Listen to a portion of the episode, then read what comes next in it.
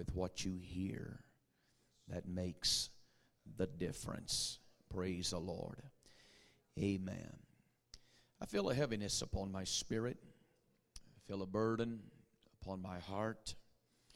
I feel, I would have to say, a burden upon me that um, I'm going to preach to a few people tonight. I don't know you, you don't know me, but yet I feel in the Spirit God is reaching for somebody tonight, trying to help somebody. And I pray that you would not only hear the Word of God tonight, but that revelation would come to you. You know, it's one thing to have knowledge of the Word of God, but it's another thing to have revelation of the Word of God. For instance, maybe some of you here tonight would know that a tomato is a fruit. Maybe some don't know that a tomato is a fruit, but it is. A tomato is a fruit. Knowledge tells you that a tomato is a fruit. Revelation tells you that you don't put tomatoes in fruit salad. Uh, some people may, but I could show you a hammer tonight and you would say that that was a hammer. And it could be carpenter's hammer, could be a claw hammer, could be a ball peen hammer, could be a finish hammer, could be a drywall hammer, could be a sledgehammer, but to many folks here today, it would just simply be a hammer. That's knowledge. But revelation and, and understanding tells you that you don't put trim up with a sledgehammer. Amen. Praise God. It's one thing to know Acts 2:38 and it's one thing to be able to quote scripture after scripture, but there's so many people that don't have the spirit of the scripture.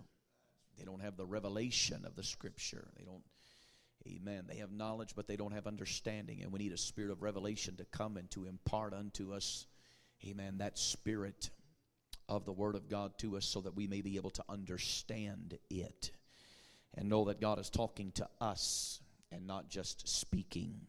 Praise the Lord. Amen. Let's ask the Lord to help us here tonight. Father, we love you and we give you praise and glory today for all that you have done. I pray, God, that you would help us here tonight. Your power and your spirit would prevail amongst us and upon us, God. Anoint my feeble lips of clay to preach, God, to speak your word. Anoint all of our ears to hear what thus saith the word of God us ears to hear and a heart to receive it, O Lord Jesus. Uh, we must receive the Word of God. We need that Word today, Lord. Uh, move in this place, O God, and we'll be quick to give you the glory and the honor and the praise.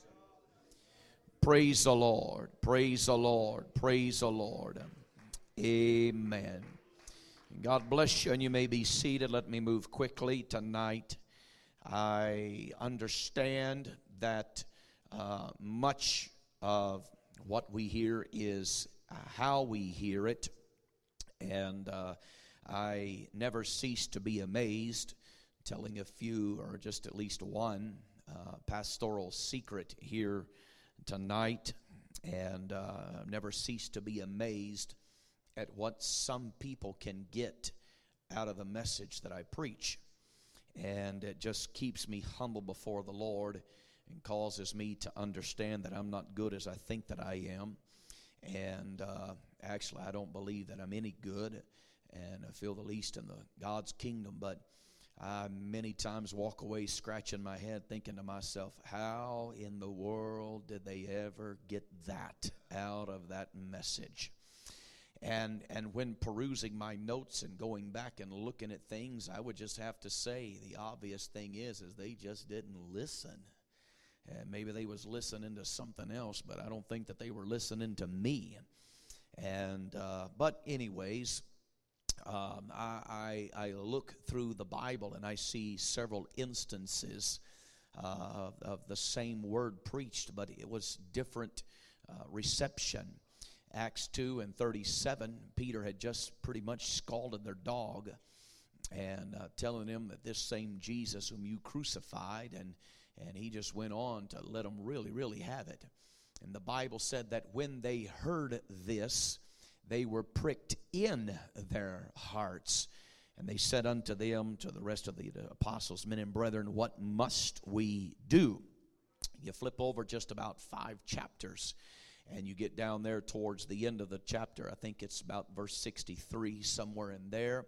And you will see that Stephen has preached basically the exact same message that Peter preached. And then that verse is very close to being verbatim of the way that Acts 2:37 started, but it changes. And it said, "And when they heard that, they were cut to the heart and began to gnash upon Stephen with their teeth." They heard the same message, but it was how they heard it that affected their spirit. The unique thing about this that I see in there is that in Acts chapter number 2 they were pricked in their heart. And in Acts chapter number 5, the Bible said that they were cut to the heart, or Acts 7 said they were cut to the heart. Amen. They did not allow the, this word of God, this precious word of God, to penetrate their hearts. Amen. And we must allow this word of God to get down into our hearts. Praise the Lord. You don't know your own heart. I said, You don't know your own heart. Amen. The Bible said, He that trusteth in his own heart is a fool. And the heart is deceitful above all things and desperately wicked, and who can know it? Praise God. Hallelujah. You're going to have to let the Lord help you. But the Bible teaches us that it is the Word of God that is able to discern the thoughts and the intent of the heart. You don't even know the intent of your heart. Praise God. Amen. Don't, don't be making foolish statements such as, uh, if I ever got out of church, I would never do this, and I would never go there, and I would never go this far. Amen. I'm telling you tonight that more than likely that's exactly what you would do because that's why you're talking about it. Amen. If you've got to tell yourself that you would never go that far into the world, it's because there's something that's there, amen, pricking and drawing and, amen, enticing you to that element of the world. Praise God. Praise God. Uh, I, I, I want to, to, to go and, and move through uh, the book of James, chapter number one, and began reading there at verse number 12 and just slowly just uh, break this down a little bit for you tonight before I uh, dive off into this. But the Bible said, Blessed is the man. We all want to be blessed, but he said, Blessed is the man that endureth temptation. You're going to be tempted at some point in time. The Bible said, For when he is tried, he shall receive the crown of life which the Lord hath promised to them that love him. Let no man say when he is tempted, I am tempted of God. For God cannot be tempted with evil, neither tempteth he any man. But every man is tempted when he is drawn away of his own lust. Amen. Much of the temptation that we face and fight today uh, is simply due to us. Amen. It's our fault. Amen. Putting yourself in the position to be tempted in that way. Praise God. That's why we as Christians, uh, the Most High God, uh, amen. Some of you may be former alcoholics. Uh, you don't walk into the bar and order a milk. Praise God. You don't say, I can do this. I can, I can make this. Amen. I'm strong enough to do this. The Bible said that every man is tempted when he is drawn away of his own lust. You're not going to be drawn away by my lust. You're going to be drawn away by your own lust and enticed. And then when lust hath conceived, it bringeth forth sin. And sin, when it is finished, it bringeth forth death. Praise God. And uh, uh, the Bible goes on to talk about do not err, my beloved brethren. Amen. We, we need to remember just a few verses before this that uh, the Bible tells us that God cannot be tempted, neither doth he tempt him uh, any man. And so, in the points and the times of temptation, it would be easy to say uh, that God hath, hath put this before you, and that maybe if God really loved me, then why did He allow me to face this? If God really cared about me, then why am I going through this? Amen. But uh, uh, Paul or James says here, do not err, my beloved brethren. Amen. The, uh, the enemy of your soul wants to turn your temptation around and, and get you to fault God and point at God and, amen, and accuse God for putting you in that place. It, it's your fault that you're in that place. He goes on to say, every good gift and every perfect gift is from above and cometh down from the Father of lights, with whom there is no variableness, neither shadow of turning. Of his own will, he begat us. God begat us of his own will with uh, the word of truth. We are begotten by the word of God. That we should know or that we should be uh, a kind of first fruits of his uh, creatures. For wherefore, my beloved brethren, let every man be swift to hear, let every man be slow to speak, let every man be slow to wrath. For the wrath of man worketh not the righteousness of God. I want to remind you that we're talking about the tempted man. We're talking about the blessed man that would endure temptation, that would go through temptation. When you are in your temptation, make sure that you are, amen, swift to hear. Everybody say, swift to hear. We need to be swift to hear. We need to be slow to speak. Amen. You know, the Bible teaches us to study, to be quiet. Amen. Some people just don't get the concept. Gotta be running their mouth. Amen. And how many times do they finally, how does it take before they finally figure out? My mouth gets me in a whole lot of trouble. Amen. And so he said, let the tempted man that is enduring this temptation, the blessed man, let him be slow to speak uh, and let him be slow to wrath. You don't need to be flying off at the handle uh, of every little thing. It's not of God. It's not right. Uh, it's not righteousness.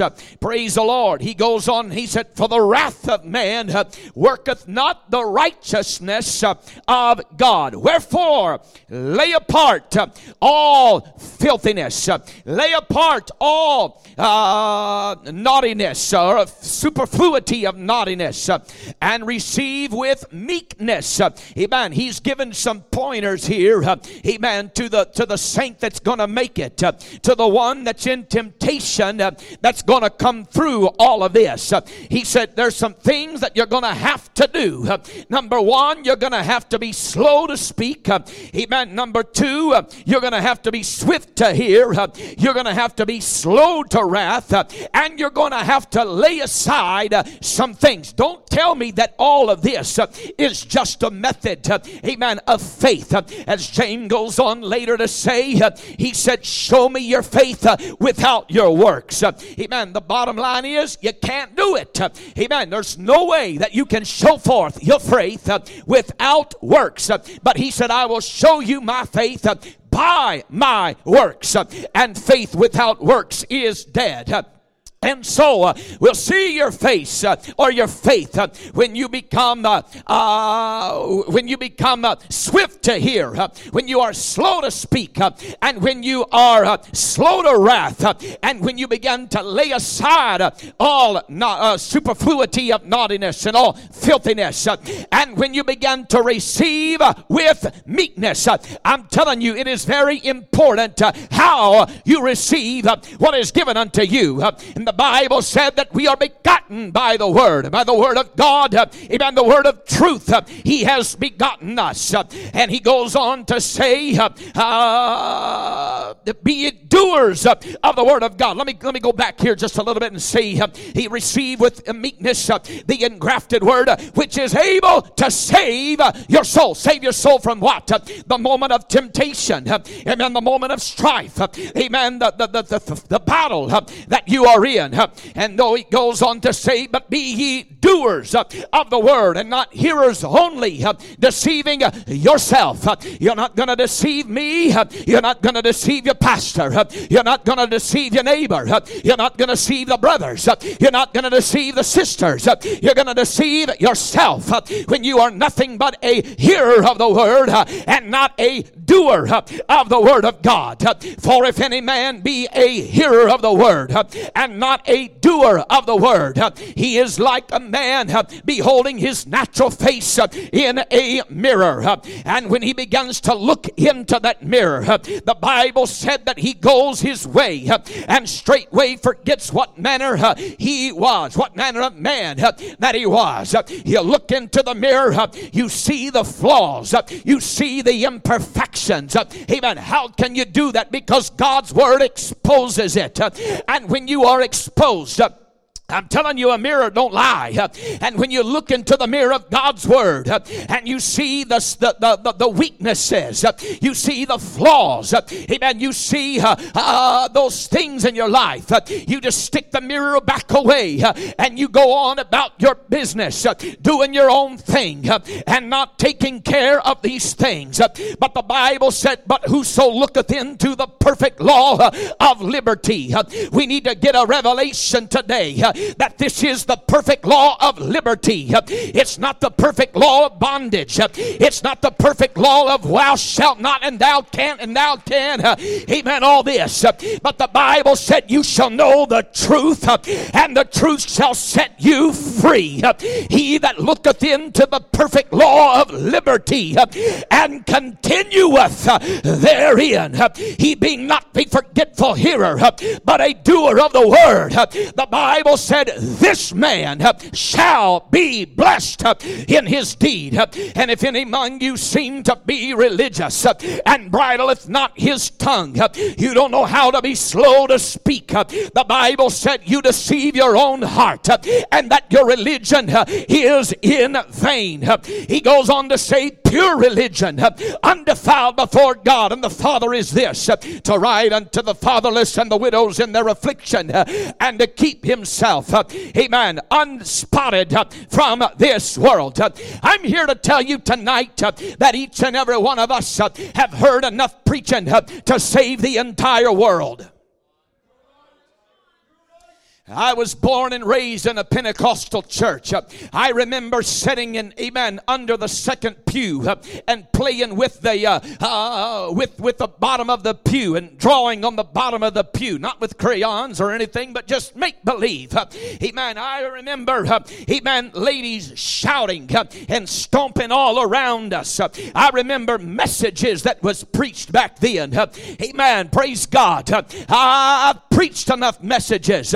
I've heard enough messages uh, to save a whole lot of people, uh, and you've heard enough messages uh, to save a whole lot of people. Uh. You come to church and hear preaching Sunday morning and Sunday night. Uh. You hear preaching on Thursday night. Uh. You may hear preaching in between, but yet we are in still such a mess. It's not because there is a lack of preaching, it's because of what people are doing with what they hear preached. We're not changing our message, we're still preaching the same thing that we preached uh, 20 years ago, uh, 50 years ago, uh, still preaching the same thing uh, that Peter preached in that day and time. Uh, but yet we're fighting a stronger spirit. Uh, we're fighting more immorality in the church, fighting bigger carnal devils in the church, fighting more problems within the church. it's not because the pulpit's not preaching, it's not because the pastor's not preaching, it's because the saints aren't doing something with what they hear. That's the problem. Hallelujah, hallelujah. I feel the Holy Ghost here tonight. Uh, I want you to know you can preach with me or you can sit there. Uh, but I plan on preaching until all of hell turns loose uh, and heaven comes down amongst us. Uh, I want the Word of God to stir us. Uh, we're living in the last days of time. Uh, and the last thing that we've got time for is for a methodical church. If you want a methodical church, go to the Methodist. But if you want an apostolic church, plug in, get a hold of something, tune up your ears, listen to the Word of God and apply it to your life.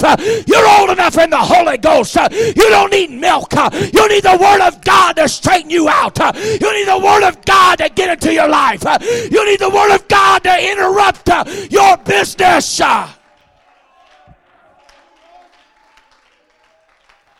We don't need devils to feel comfortable uh, in the church, uh, but we need men of God to stand uh, and to preach. I'm telling you, they are standing and they are preaching. It's what we're doing with it in the pew. It's time to apply it, it's time to get a hold of it, and it's time to change our lives.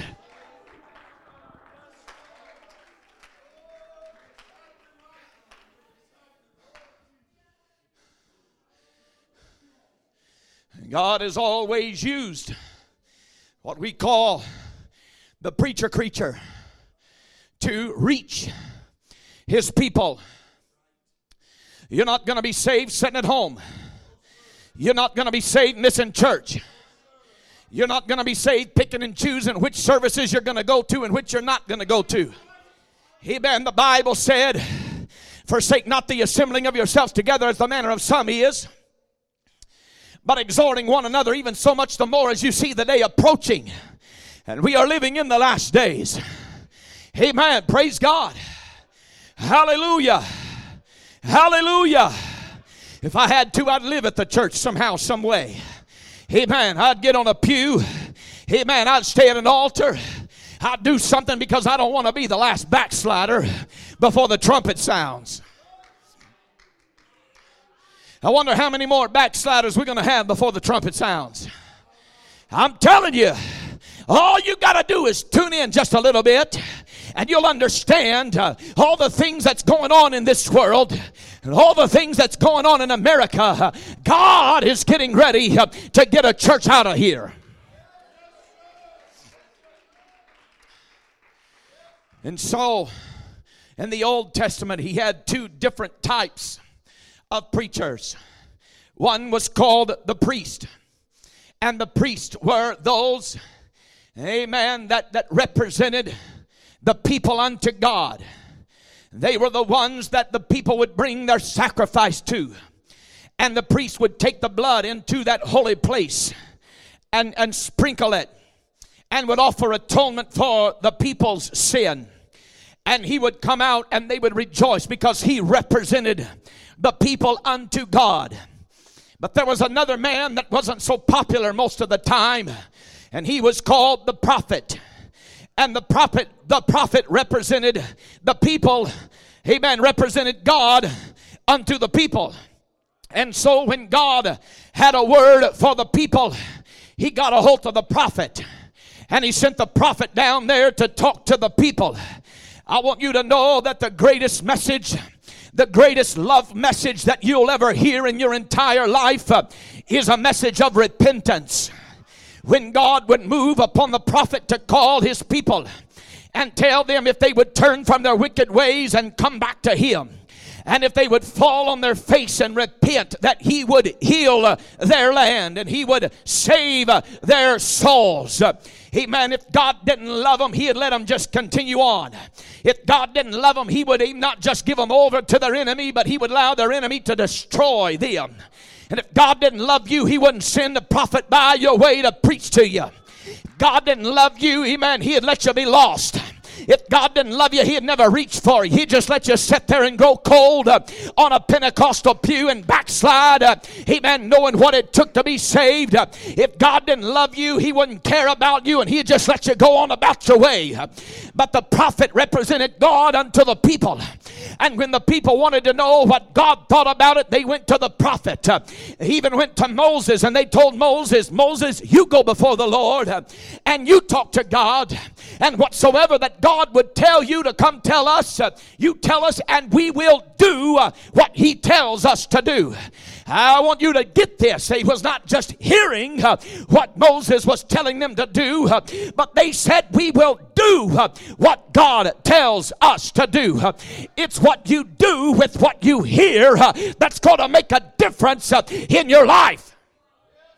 Don't tell me how bad that you're struggling and how much that you're fighting when you're not willing to let go of some, uh, you're not willing to let go of some things that are in your life when the man of God steps to the desk and begins to prophesy, begins to preach unto you, uh, and you hear it, uh, and you decide that you're going to hold on to it, uh, you decide that you're going to embrace it, you decide that you're not going to change, you decide that you're going to continue in the same old ways. I'm telling you, you're asking a spirit of hell to come to you, attach itself to you, and very soon you're going to believe a lie and you're going to be lost. Yeah, the prophet wasn't too pro- amen wasn't too uh, uh, profitable in that time. Amen. He wasn't too uh, popular in that time. Amen. And today, the men of God that'll stand and sound a clear word of God. Amen. Oftentimes, they're not the ones that's too uh, popular in their day and time. amen. Just give me a preacher that'll tickle my ears. Praise the Lord. Let me go a step further in all of this. I want you to know that your salvation the grace of God uh, to you is directly tied in with your pastor. And today we don't necessarily have the priest and the prophet. We've got what they call the preacher or the pastor. Amen. And he alone represents the people unto God. And he represents God unto the people at the same time. And God has tied your salvation into your pastor. He hasn't tied your salvation into another pastor. He hasn't tied your salvation uh, into somebody that you hear on the internet or somebody that you hear, uh, amen, on Holy Ghost radio or something. Uh, God has tied your salvation into your pastor. I said, God has tied your salvation into your pastor. If you want to hear from God, listen to your pastor preach. I'm telling you, you need to start turning off some other voices that are in your life. You need to turn off family members that are telling you what you ought to do uh, and what you ought to go. Uh, you need to start turning them. God didn't send them to save your soul, uh, He sent a man of God to save your soul.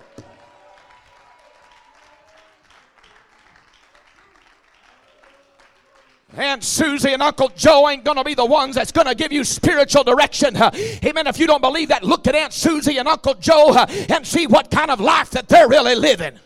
Is that the way that you really want to live? I'm telling you, your grace uh, is tied in with your man of God. Ephesians 4 and 7. But unto every one of us is given grace. Every one of us is given grace according to the gift of Christ. We already understand in James how he said that every good gift and every perfect gift is from above and cometh down from the Father of lights, in whom there is no variableness, neither shadow of turning. And so he said that uh, your grace, that every uh, every one of us is given grace according to the measure of the gift of Christ. Wherefore he said that when he ascended up on high, he led captivity captive and he gave gifts unto men. He's still talking about this grace that is coming unto us. In verse number 11, he said he begins to expose uh, these gifts. He said, And I gave some apostles, and some prophets, and some evangelists, and some pastors, and teachers uh, for the perfecting uh, of the saints, uh, and for the work of the ministry, uh, for the edifying of the body of Christ, uh, until we all, I'm telling you, you're going to have to endure. Uh, amen. You're not, you, you're going to have to move on until, until, until. In other words, it's not just a once and done thing.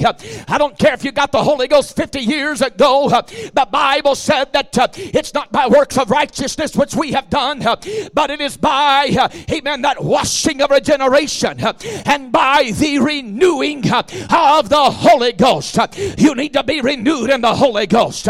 You ought to be renewed. How often? Paul said, day by day.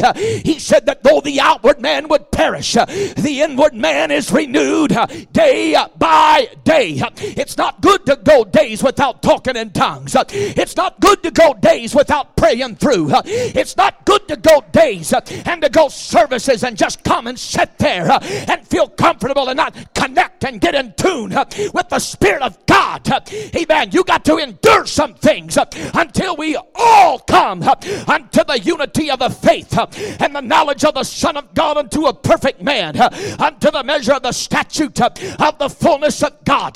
Get this. He said that we henceforth be no more children tossed to and fro. Amen. How is that going to happen? It's by your gift. Grace is going to come to you. And when grace comes to you, you're going to have to do something with it so that you be no longer tossed to and fro and carried about with every wind of doctrine and by the slide of men. Hey, we got some stuff going on over here. You ought to come check it out. I'm telling you, it's the slide of men that some of these things are going on. But it's a man of God that's going to give you grace uh, to be able to see some things. Uh, he's the one on the wall. Uh, you're not the one on the wall. He's the one on the wall. And he's the one that's going to tell you yay or nay. He's going to tell you it's good or it's bad. You're going to have to listen. And when you listen, your life is going to calm down. You're not going to be tossed to and fro by every wind of doctrine.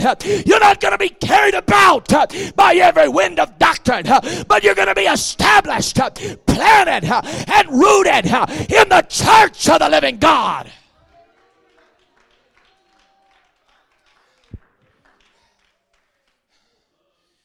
That you henceforth, amen, be no more children. That you're affected by the sleight of men, or you're affected by cunning craftiness, whereby they lay in wait to deceive. The preacher, the preacher, the man of God is going to keep you from these things if you'll do something about what you hear.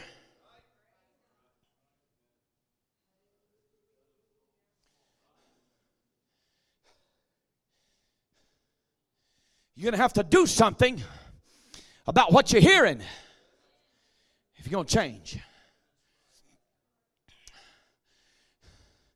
I know a man that he wanted to tell his pastor who he was going to listen to, where he was going to go. You know, this is the way that it is in, in our church, and, and, and you do whatever the way that it is in this church. But in our church, I just tell them straight up if I don't post it on a bulletin board, and if I don't announce it over the pulpit, then the answer is obviously no. The answer is no. And you know what else I tell them? And you don't need to know why. You know why you don't need to know why? Because if I tell you why, most people wouldn't be able to take it because you're just a saint. You wouldn't be able to shoulder the burden of why you shouldn't listen to that individual. I, just, this is just the way we do it at home. I just tell them you don't need to be listening to Holy Ghost radio. Here's why. I'll be a little transparent. Here's why. Because there are a lot of men that's on that Holy Ghost radio that because I love the church that I pastor, I love the people, I wouldn't let them step a foot behind the desk and preach to those people because I know who they are. I know what they are. I know the false doctrine that they embrace. I know the false doctrine that they preach. I know that they're not ethical. I know that they're liars. And I wouldn't let them behind the pulpit of our church to preach to our precious people that are there. So, why would I approve them to listen to them on a radio somewhere? You got to understand there's more that's going on than just somebody telling you something. There is a spirit that comes in and causes confusion because it doesn't line up with the with the desk that's in, amen, the, the, the, the, the, the, the holy desk that is in your church. It doesn't correlate and parallel with the message that your man of God is preaching. And you know what that does? It brings confusion in your life. And the Bible said that God is not the author of confusion. I still believe there's one Lord, there's one faith, there's one God, there's one message. There's one message. I said there's one message. Everything else is false. Paul said, If any man come unto you preaching anything other than what I have preached to you, let him be accursed. Let him be accursed. I said, let him be cursed. Amen. Don't just sit him down and pat him on the back uh, and say, try again next time. He said, let him be cursed.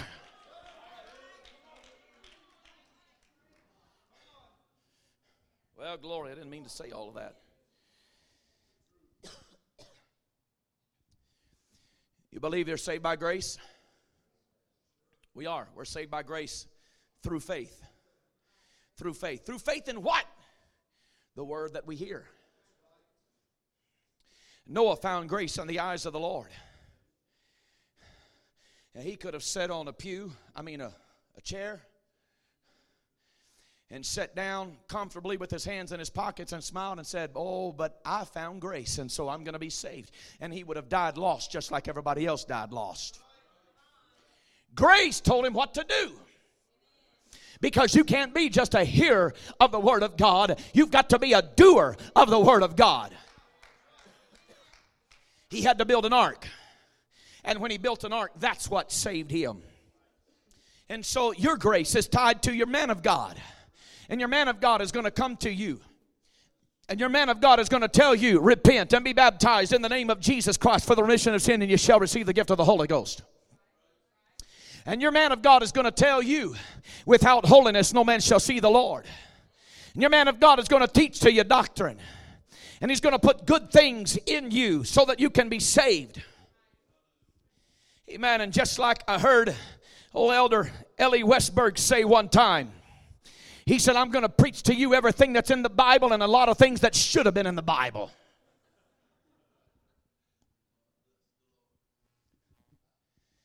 I'm telling you, sometimes your man of God is going to preach to you things that may should have been put in the Bible.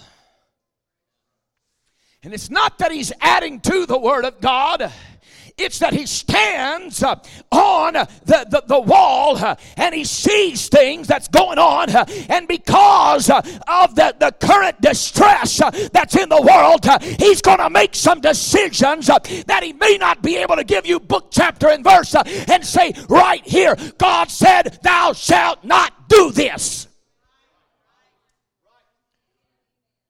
And your grace is tied in with the man of God. You're not going to get grace any other way. You can't look at your man of God and, and begin to think, well, that's just his opinion.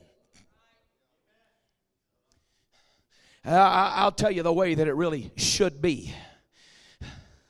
I stood up one time and I said, Look, I'm just going to tell you what I do. I don't have this, okay? I'm not going to stand up here and make it command and rule and mandate for this church at this point, even though I reserve the right at any other point to do it. But I'm just going to tell you what I do. And I don't do this.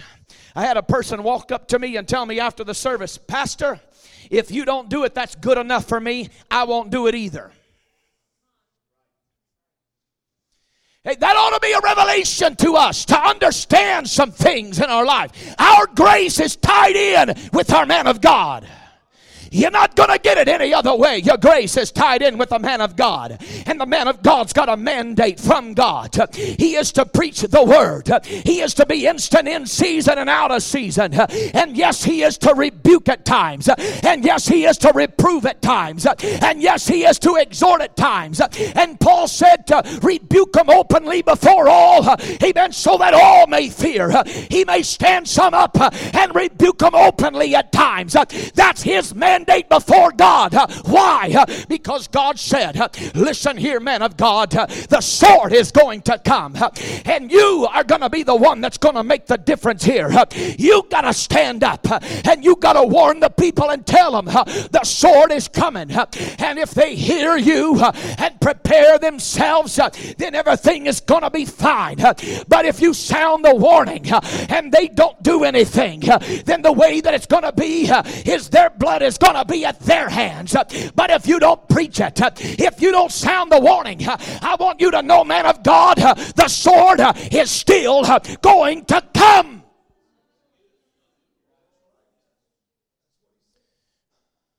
So, you know what I want my man of God to do? I want him to preach. I want him to preach every cobweb out of my life. I want him to preach until I tremble and shake. I want him to preach until the hair on the back of my neck stands up. I want him to preach until all of heaven, amen, all of heaven uh, and all of hell looks level.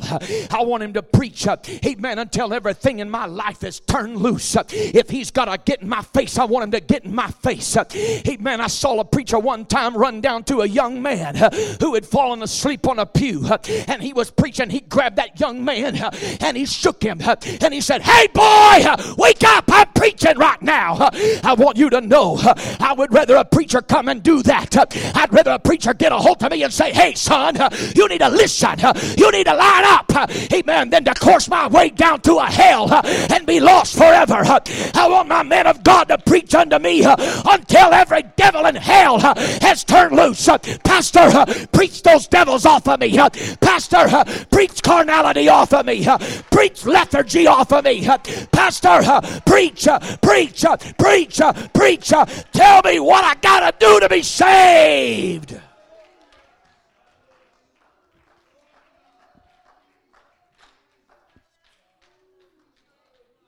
I'll just tell you what I feel right now.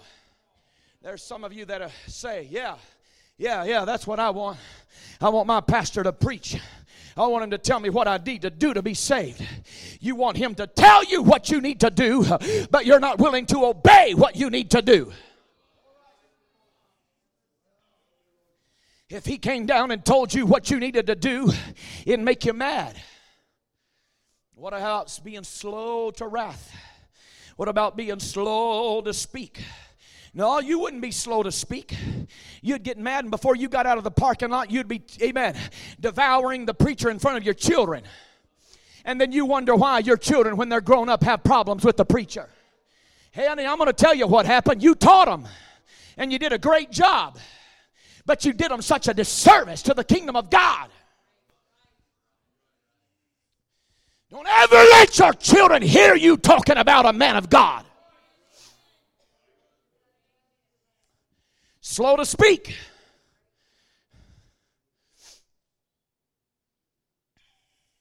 Well, glory. Hallelujah. Amen. You don't own the, pe- the preacher. You don't own the pastor. Amen. God takes care of it. I'll quit paying my tithe. You're robbing God, not the pastor. I'll go somewhere else. You're robbing God, not the pastor.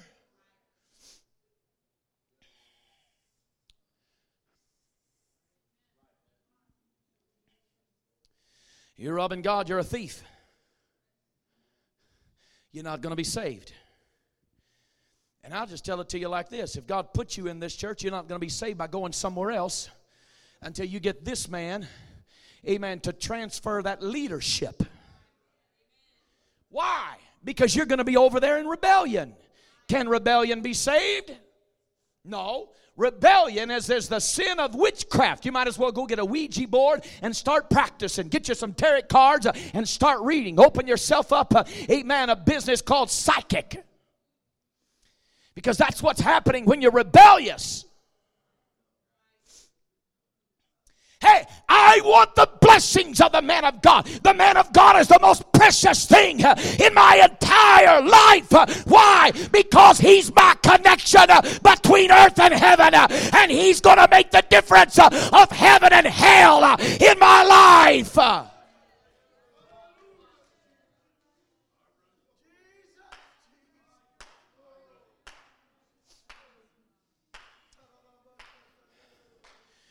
I was preaching a revival one time. Got down the altar and was praying with a young man who was, tr- was facing temptation, fighting through temptation, struggling, trying to do what was right. Pastor Reagan, I got down there and I began to lay hands on him and I began to pray for him. The Holy Ghost moved. And I started to remove my hand from his head. And instantly he reached up and grabbed my hand and held it to his head. And he said, Please don't stop until every devil turns loose. And he, he started praying. And I started praying. And he started talking in tongues, but he held my hand there. He wouldn't let it go. And I began to rebuke spirits. I began to rebuke things that was coming against him, and he began to weep and began to cry. He began to talk in tongues, but he wouldn't let my hand go. And finally, after an extended period of time, he let my hand go and lifted his hands towards heaven. And God helped him through all of that. I, am here to tell you tonight that the preacher has got a, a command of God to preach to you, not just to make you feel good, but to tell you, hey, the sword is coming your way. I, I, I, find something that is, that is unique in Scripture the layout of Scripture. And what we have here is Ezekiel being spoken to by the Lord. And the Lord says, Son of man, if I tell you that the sword is coming to the land, you must tell them because the sword is going to come. And if you tell them and they don't do anything about it, then the blood is on their hands. But if you don't tell them and the sword is still coming, the blood's going to be on your hand. So, son of man, what did he say? He said, Stand up and warn my people and tell them some things. That's Ezekiel 33. A few, two, few chapters later, we see the Spirit of the Lord catch Ezekiel up and takes him and sets him on a place that he can look down into this valley that was full of dry bones. And he said, Son of man, what do you see? He said, I see a valley full of dry bones. Yea, they are very dry bones. He said, Can these bones live? He said, Thou knowest, O God. And the Lord said, All right, here's what I want you to do to them. I want you to speak unto them. And I want you to say, O ye dry bones, hear the word of the Lord. Now, when you hear the word of God, there ought to be a miracle that transpires in you. Because dry bone began to come to dry bone and sinew and flesh begin to overlay the bone. When you hear the word of God, if your spirit is right, there ought to be a miracle that happens in that. But the Lord didn't tell Ezekiel, prophesy to these bones and say, Oh, ye great and godly people, oh, ye wonderful and spirited in heart. He said, I want you to call them exactly what they are. Oh, why, why do you get upset when the preacher calls you what you are?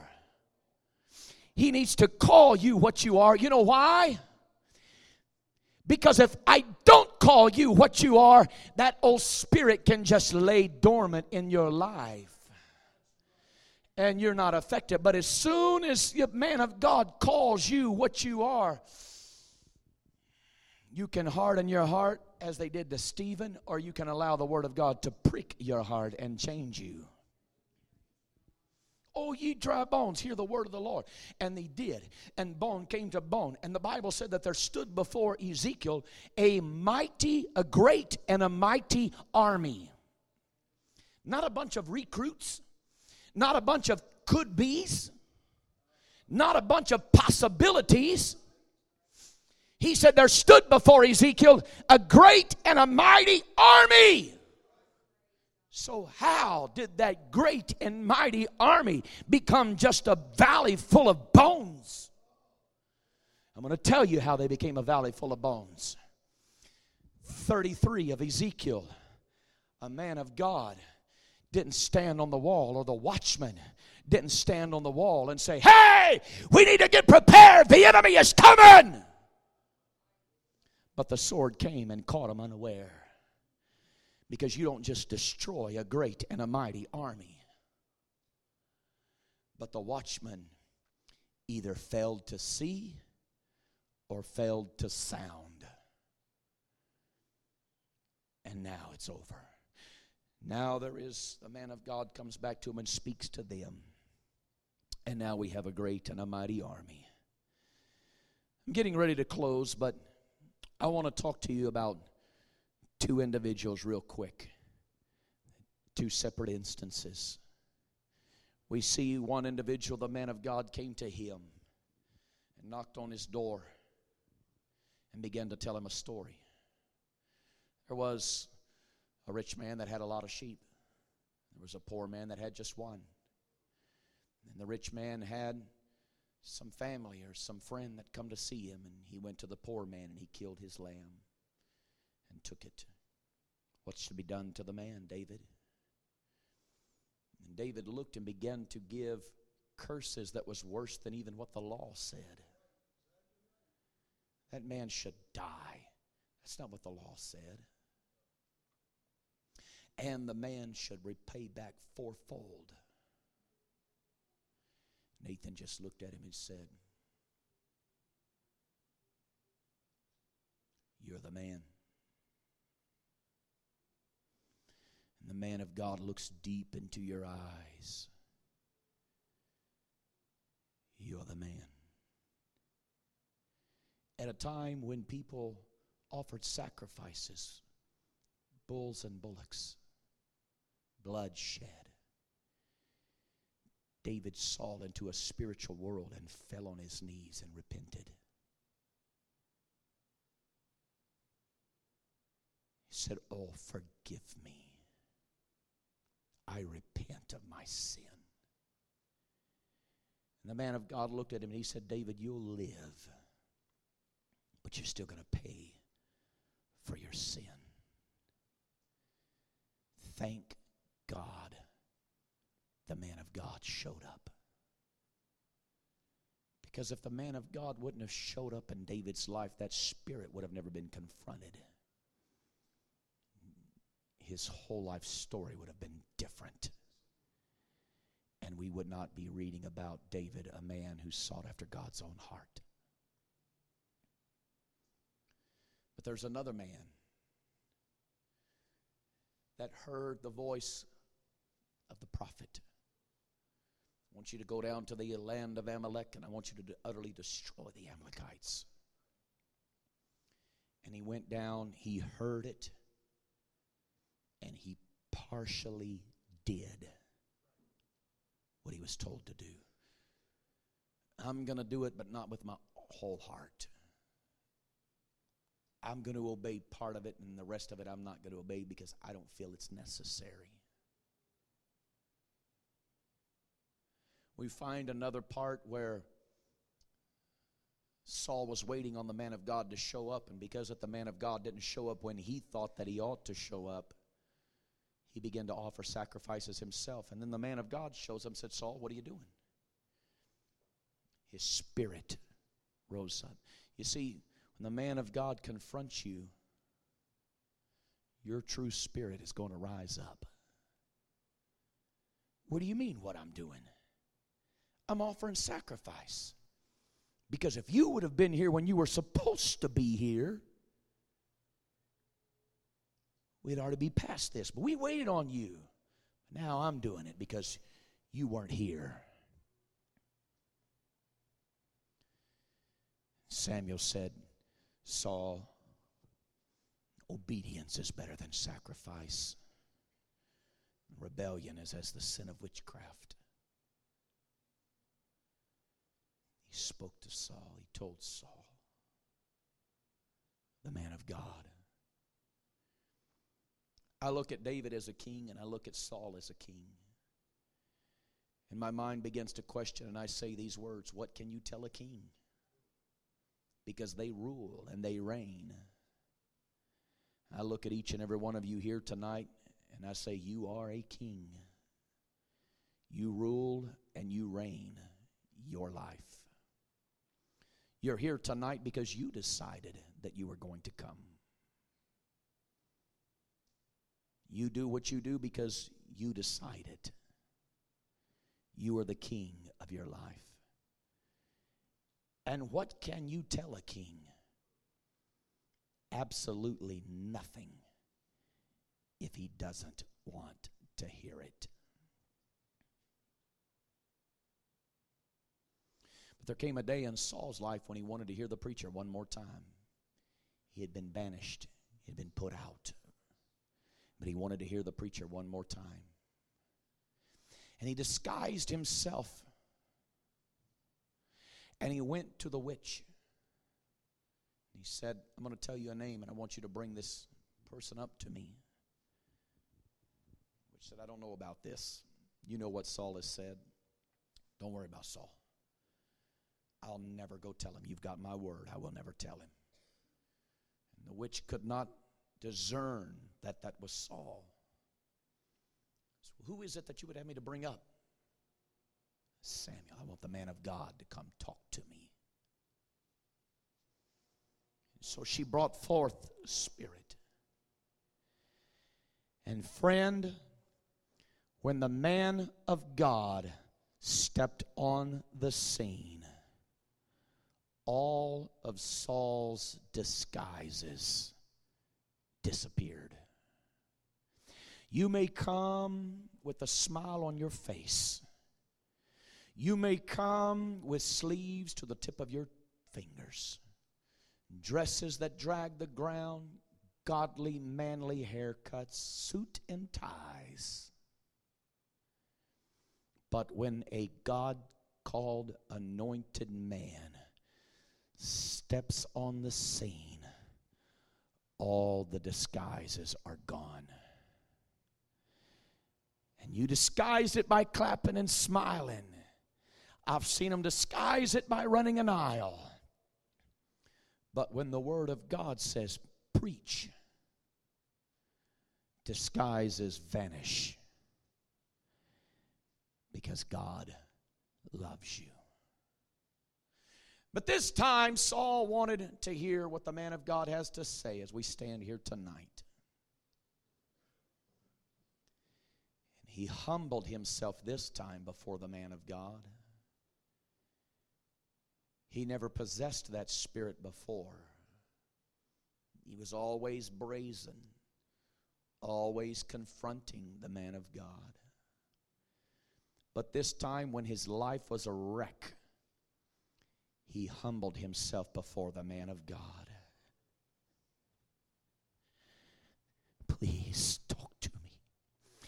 You've got to help me, man of God. You've got to help me. Speak to me. Help me.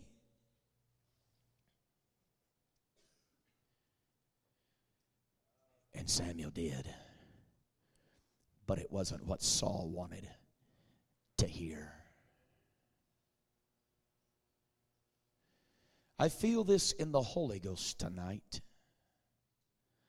I feel a hardened spirit. I feel a I'm my own king spirit. I feel a I'm going to do what I want to do spirit. And I'm still going to come to this church, but I'm going to do what I want to do spirit. Today, I am come to you and I am telling you in the Holy Ghost, there is a sword coming to your life. There is a sword coming to your life. And it's time for you to humble yourself. Submit yourself to your man of God. Make things right. Line up and be a good saint of God. Because the desire of God is for this church to progress and grow. And the goodly saints of God desire revival. And your spirit is stopping it and hindering it. And people are looking around wondering, why can't we have it? God's going to show them why they can't have it. Because there's a sword that's coming, and you've got a few days to make it right. You've got a few days to humble yourself. You've got a few days to get on your knees and to pray your spirit through and to make it right with your man of God and to yoke up with him. Or otherwise, the sword is going to come and it's going to devour your land. It's going to devour your home. It's going to devour your children. It's going to devour your family. It's what you do with what you hear that's going to make the difference. So, what do I do? It's time to come to an altar. It's time to pray. It's time to make things right. It's time to get your spirit right. You've been hiding your spirit for such a long time. You've been hiding your spirit under disguise of your godly dress. Hiding your spirit and your attitude. Reason that you can hide your spirit so well, it's simply because you leave so quickly when the service is over. You need to pray through. You need to find an altar. You need to get a hold of God. And you need to pray until that spirit comes off of you. You hear me, child of God? If I could preach this spirit off of you, I would give it my very best. I've done all that I can do tonight. And that's simply, I have preached the word of God to you. You're going to have to be the doer of the word.